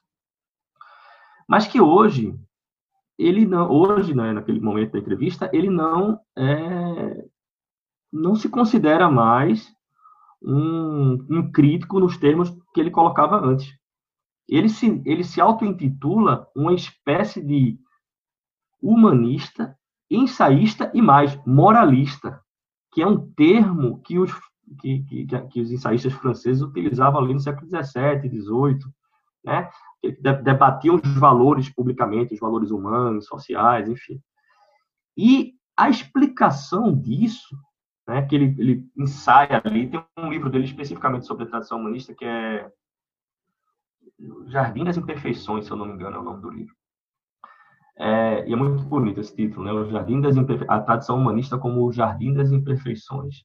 Eu acho um, grande achado isso aí. Mas é, é, ele diz que ele foi instigado a essa mudança. Vejam que coisa interessante. Ele estava num congresso, ele ia apresentar uma palestra, né? É, não me lembro mais qual o país, mas se eu não me engano, no, no, no leste europeu, e era uma palestra, na época ainda estruturalista dele, né? E formalista, estruturalista dele. E aí ele, ele descobre que na, na plateia né, dessa palestra ia estar o Isaiah Berlin, o filósofo, historiador das ideias, né? E, e eles têm uma realidade biográfica muito parecida. Eles fogem né, do, do, do, do, stalinismo, enfim, vão procurar outra vida na Europa, cada um tem seu caminho, mas enfim, tem uma coisa, uma coisa biográfica muito parecida.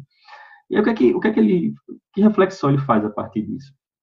Ele diz que é, muito do que foi a, o que motivou aquela, aquela, aquela, aquele essencialismo formalista, né? Aquele, aquela ideia de que temos que considerar a literatura em si mesma como uma ciência fora das relações com o mundo, tem a ver justamente com a opressão né, daquele momento histórico. Ou seja, ou naquele momento, ou se fazia crítica marxista, né, ligada a, a, ao realismo marxista da, da, literatura russa, né, ou você podia ser acusado de, de, de crítica burguesa ou de, ou, ou de ideologias contrárias a, ao Estado. Então, eles buscaram, ele, ele faz essa reflexão, talvez eles tenham buscado no formalismo uma forma neutra de tratar a arte, de tratar a literatura, justamente para não serem acusados de nada. E acabaram né, é, desenvolvendo todo um sistema de ideias e conceitos, enfim, e de abordagens literárias a partir disso. Só que quando ele dá essa palestra, né, que é uma palestra ainda estruturalista, quando ele termina a palestra, ele, a, Zaya Berlin vai conversar com ele, né, se apresentam e tal, e a Zaya Berlin diz, ah, ele é, era um cara muito respeitoso, dizem, né, que ele era muito educado e tal, e está na biografia dele também, é, ele diz assim, ó, oh, Todorov, eu achei muito interessante tudo isso que você disse e tal, mas por que você não explica... Ele fala assim, né, e, e, quem fala é Todorov nessa entrevista, né, ele me perguntou uma coisa que me deixou inquieto, que é, mas, mas Todorov, por que você não, não, não explorou a relação disso que você aponta na obra de fulano, eu não lembro mais quem era o autor que ele estava analisando, com a questão do niilismo russo, por que você não, não, não, não faz dessa leitura uma reverberação para questões que sejam profundamente humanas e que nos digam respeito? É, como ele era muito educado, ele não critica a palestra, mas ele lança uns questionamentos que deixam Todorov completamente desorientado. O que é que eu estou fazendo? e aí, a partir disso, é que ele diz que começa uma mudança. Né? É muito legal esse depoimento, porque é um depoimento pessoal de alguém que teve muito sucesso como, como crítico é, formalista, né? E, e, e, dá essa virada na, na, na, sua visão de mundo. Você pega as últimas obras de Todorov, né? Defesas da, da, da literatura, é, são obras muito focadas na questão do crítico como alguém que valora, alguém que se posiciona na literatura em contato com o mundo, em diálogo com os problemas prementes da história né, e das sociedades. Tá?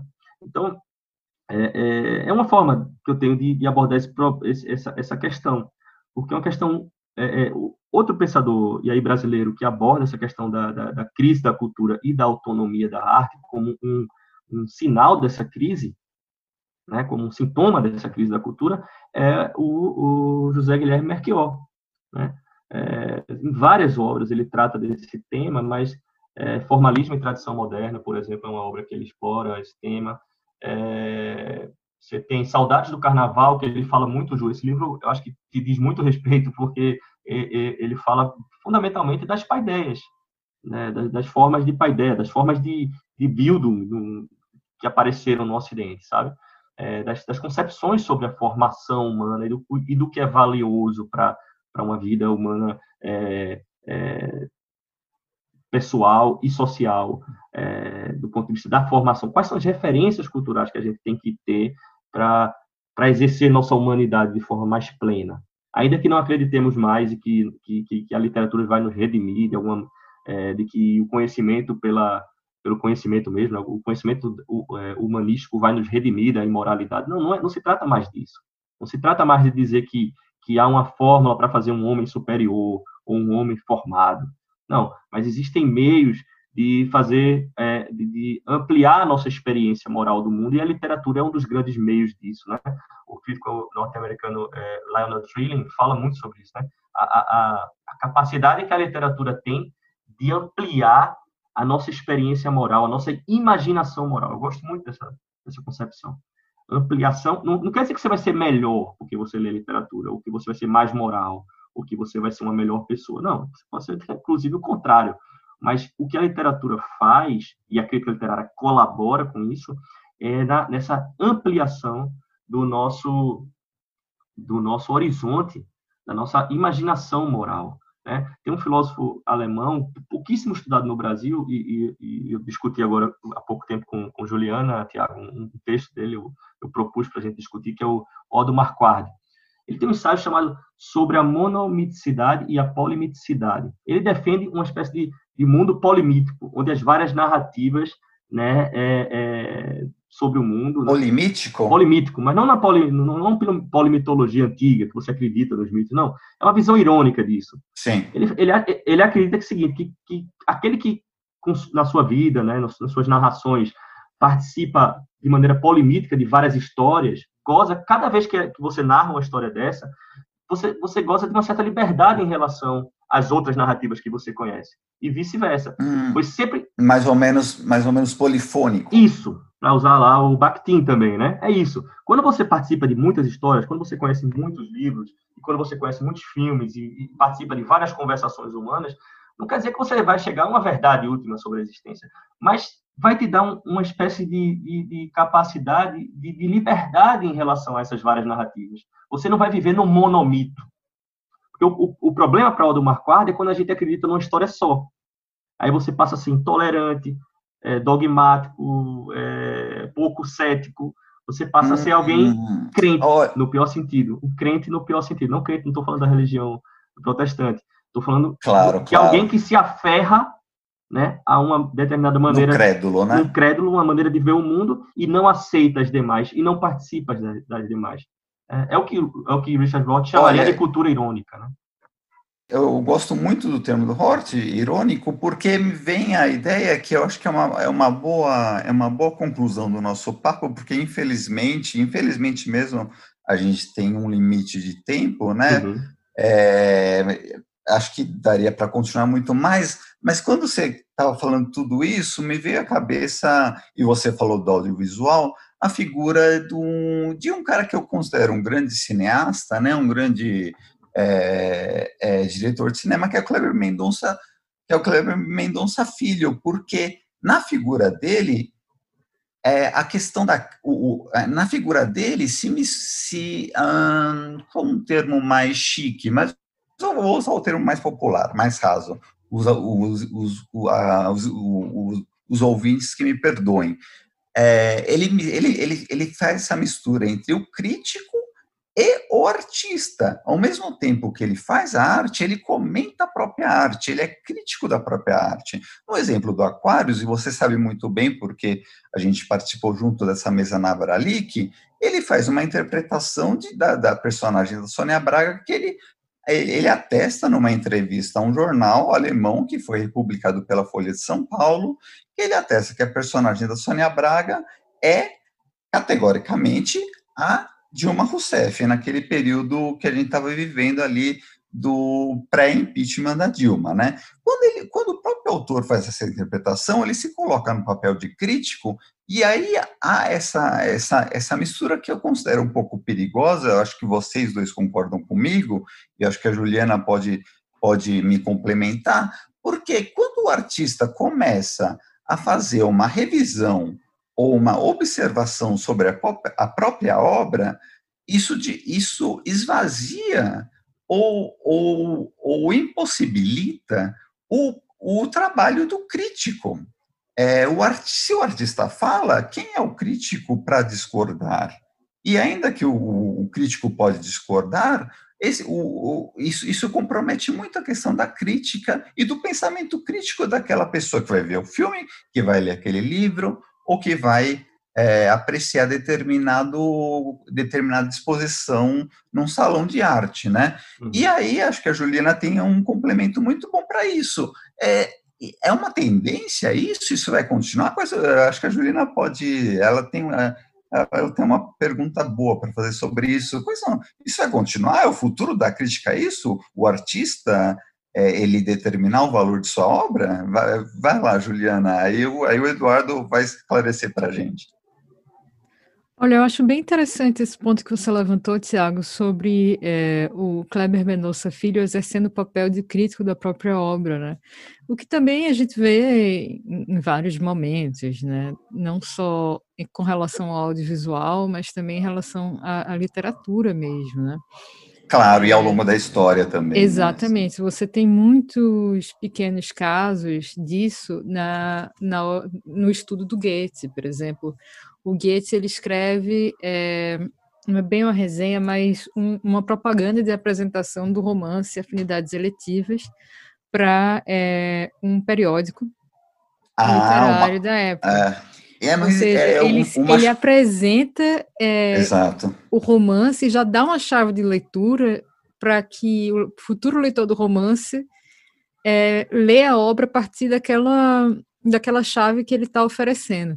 O Machado, de, Assis, o Machado de Assis no, no Brasil fazia isso nos folhetins, uhum. adotando. É, é, é, é, Isso. Isso é muito perigoso, né? Porque acaba tirando é, a possibilidade do leitor, ou do, no caso do, da pessoa que te assiste, em, é, em perceber na sua obra é, aspectos que passariam desapercebidos para o próprio artista, né? porque eu acho que existe uma, é, um distanciamento entre artista e obra. Né? Existe o processo de expressão artística em que você está envolvido ali com, com, com a feitura da obra, mas no momento que a, outra, que a obra está pronta, é, você se aliena da obra e a obra ganha vida própria. A pergunta é, a partir disso daí e de tantas outras coisas que a gente vê é, é, se desenvolvendo, né, é, em questão dos influencers digitais, do, das pautas identitárias. É, eu gostei muito é, do, do que o Eduardo falou sobre o humanismo é, bem calibrado do Todorov. Né? Como é que fica a relação entre crítica e observação da realidade, crítica e filosofia nesse cenário? É, será que a gente tem é, esperanças ainda para que haja um pensamento crítico, crítico mesmo, e não apenas reprodutor de ideologias? Ou a gente deve é, fechar o, o, o, caixão e pregar mesmo, botar o prego e pronto? Edu, Edu, você tem é uma por... mensagem otimista para gente? Que eu acho que essa é, é o que eu quero é. falar aqui no final do podcast. Eu quero, quero, quero ver o otimismo aqui de vocês, porque, assim... Eu, eu também quero. É, por, é porque hoje o leitor, o espectador, leitor, enfim, o público, a, a recepção, ela tem um contato direto com o, o, o autor, uhum. aquele que produz a obra, seja via redes sociais ou não.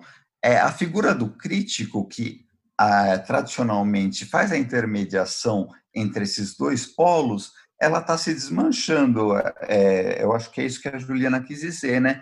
É, o, e aí, onde fica o crítico nessa história e, e, e onde fica a crítica, né? Uhum. É, é, é, muito boa, muito boa as questões.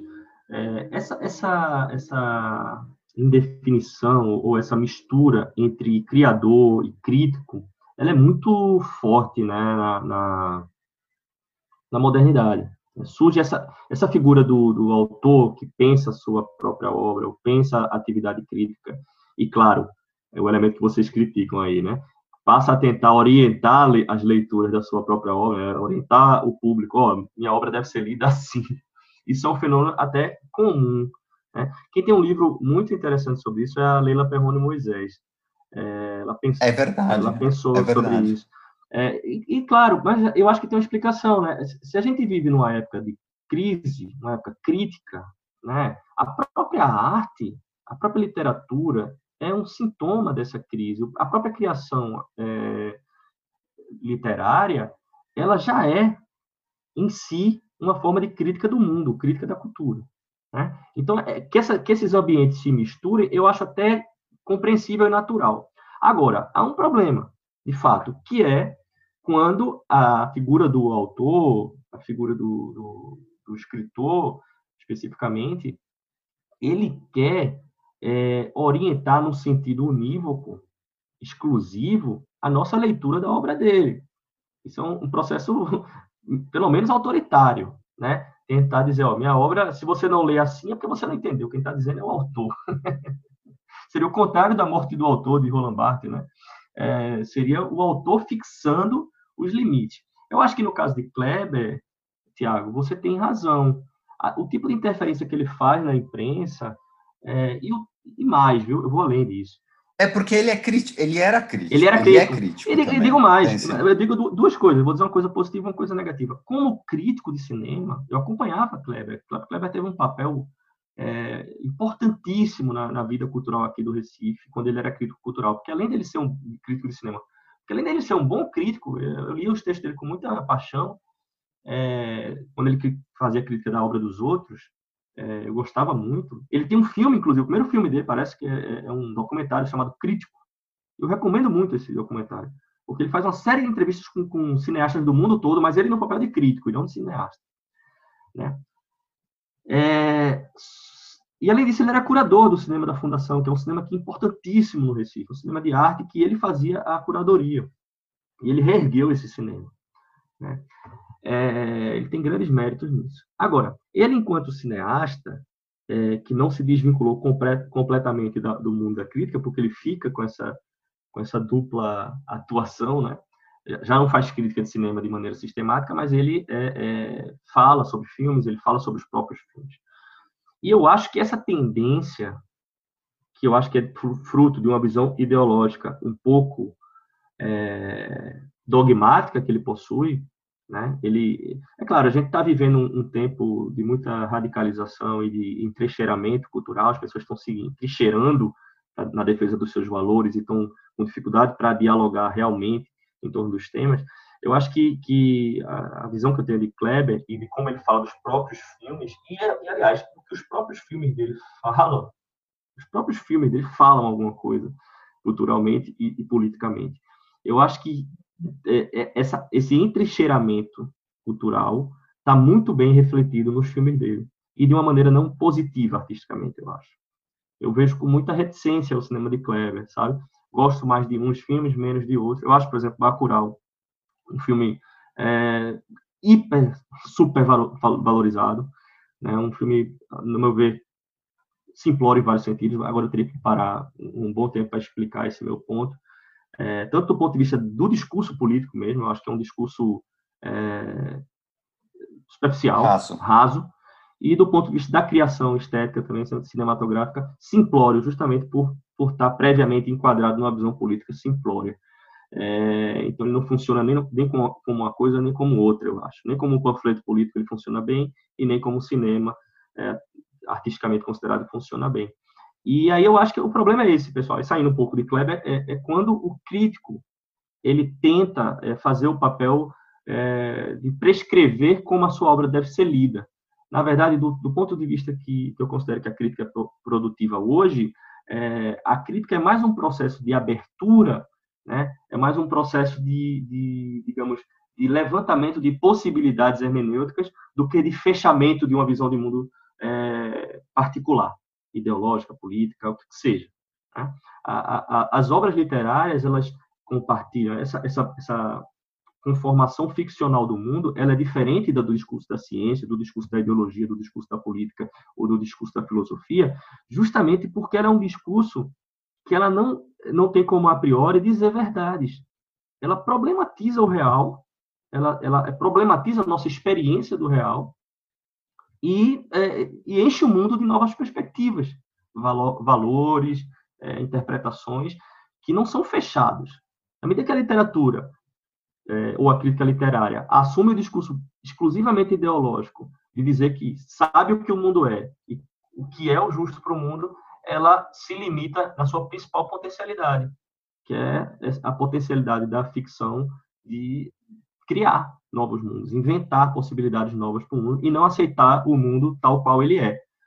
Por isso eu acho que a, litera a literatura em si é mais subversiva né? A literatura, o elemento ficcional da literatura é mais subversivo do que qualquer discurso político. Porque ela, ela, ela faz isso naturalmente, digamos assim. É, o que eu entendo, para concluir, ela está fazendo mais autópsia do que biópsia, né? Uhum. Acho que a Juliana pode complementar e perfeito, Eduardo, perfeito. Que, a Juliana quer falar e é, talvez mas é isso, é, acho que é uma boa conclusão, né? Parece que a gente tem mais autópsia do que biópsia, né? Gente, é, eu, eu acho que essa conclusão é perfeita. É, eu compartilho com o Edu essa, essa visão da literatura como sendo essencialmente subversiva, né? É, e, e nos oferecer também é, uma ampliação dos horizontes morais, e como ele mesmo pontuou aí, é, no caso, nos oferecer novas possibilidades hermenêuticas, né? Eu acho que isso é justamente algo que está faltando muito, já que a gente está vivendo uma época de entrincheiramento ideológico e que precisa ser resgatado. Né? É, o, o, podcast, infelizmente, chegou ao fim agora. Tipo, a gente já está aqui no papo, acho que há duas horas com o Edu. Por mim, eu passava o dia todo, eu acho que o Tiago também. Mas é o que eu proponho bom, é que a bom, gente. É. Exatamente. Temos que marcar um outro. Vamos marcar um desdobramento desse, desse podcast né? que a gente acabou de gravar. Eu só tenho que agradecer ao Edu por ele ter aceito o nosso convite. É sempre uma alegria muito grande conversar com ele, é, concordar e discordar de posicionamentos com ele. Eu acho que, é, para mim, é, é, sempre um exercício validíssimo. Edu, valeu, valeu mesmo. Valeu, pessoal. Agradeço demais a, a o convite de vocês e o papo para mim foi foi ótimo, ajudou a, a clarear minhas próprias ideias e enfim, discutir é sempre é sempre bom, é, desde que dessa forma que a gente fez, né, uma conversa de verdade com pontos de vista sendo colocados na mesa e eu acho que é assim que a crítica tem que operar, é, entendendo que a gente faz parte de uma conversação que é interminável, não tem fim, a gente não vai chegar a verdades absolutas sobre sobre a literatura nem sobre a vida mesmo, mas o importante é continuar conversando. É, o objetivo não é chegar a conclusões, né? É, é, é, é, passar, é passar por observações, né? Acho que é, é bem isso, e acho que você conseguiu fazer bem isso, Eduardo. Claro que a gente já contava com isso, que a gente já conhece.